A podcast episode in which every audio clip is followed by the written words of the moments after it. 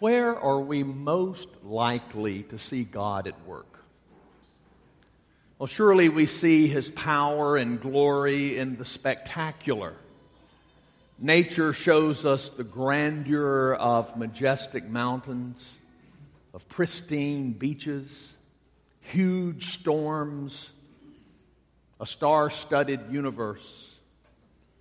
The psalmist was aware of God's green pastures and still waters. Then we also find in scriptures these incredible stories a sea dividing so people can walk through on dry land. The story this morning a man born blind, able to see. And even people being raised from the dead.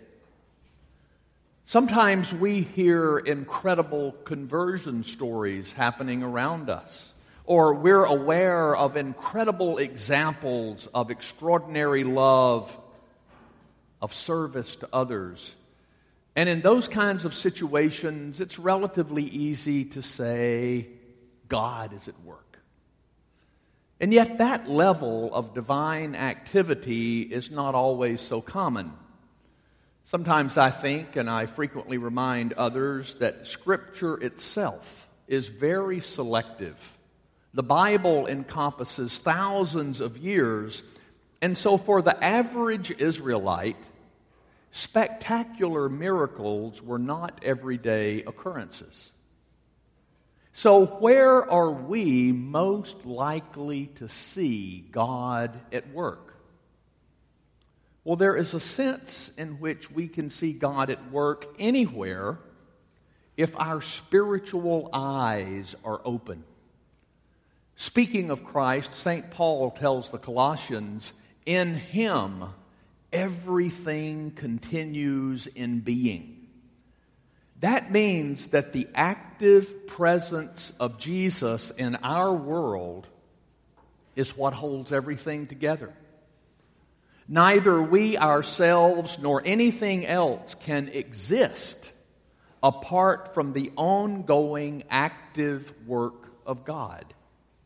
It's the presence and power of God that upholds and energizes what we understand as science. Behind the rising of the sun, the orbits of the planets, a seed germinating into a plant it's all the light and the life of God.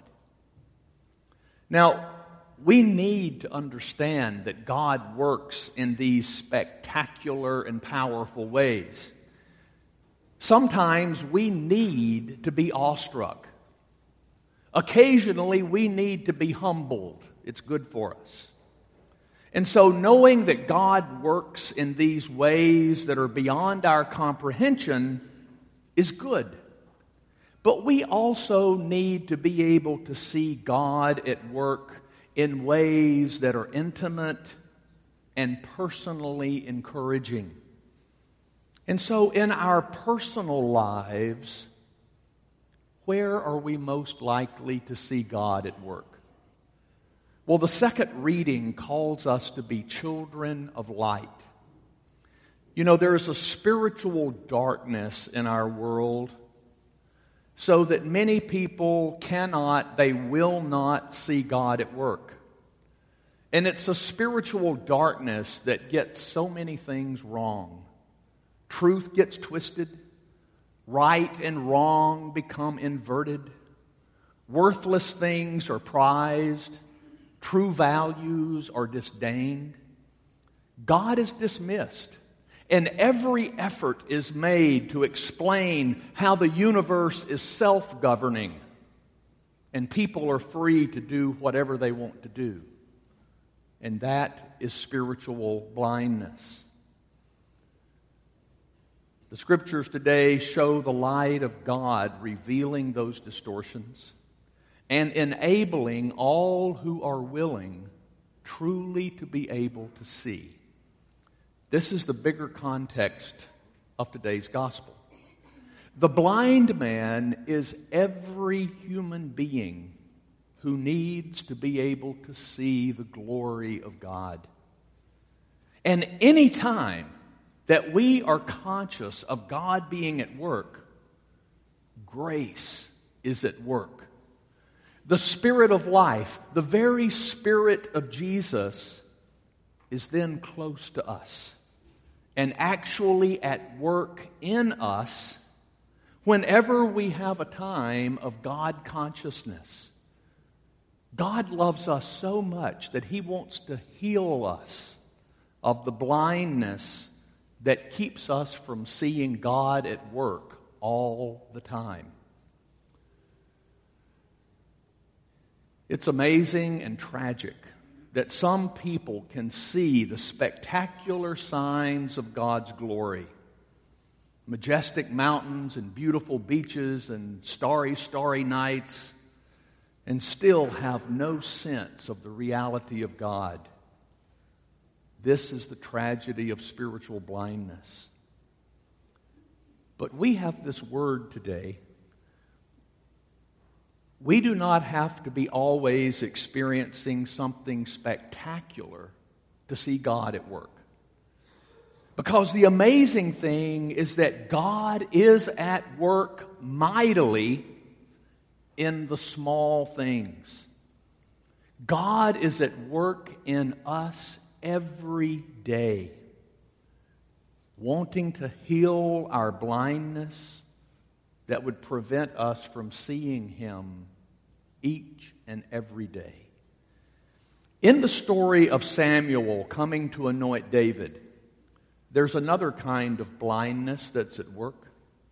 The assumption is that God would choose those who were visibly impressive. David's older brothers were strong and mature. They made great first impressions. They fulfilled everything that we usually look for when we're looking for a prime candidate. But David was young. Initially, he was even overlooked. They had to call him in from the shepherd field. He was not yet filled out. And when he finally showed up, I'm sure that he looked and smelled far less than impressive. And yet, this young and outwardly inferior David was exactly the person that God was using mightily and would use even more in the future. Or think about the man that Jesus healed. He was a cultural nobody. The Pharisees considered him an especially marked sinner simply because he had been born blind. Consider the establishment opinion of Jesus. He was judged as a sinner because he had healed on the Sabbath. Here we are this morning. Look around. Notice the person beside you or in front of you. Take an inner look at yourself. You may think that you see nothing particularly spectacular. But if you open your heart to Jesus, you'll see God at work. And if you can see that, then the grace of Jesus is removing your blindness. Look out at a world where things are not what they always seem. Look into your own soul and understand that God can do something incredible beyond what anyone else thinks. This is how we are healed of blindness. This is how you can see God at work, even in what youth might think is the smallness of your life.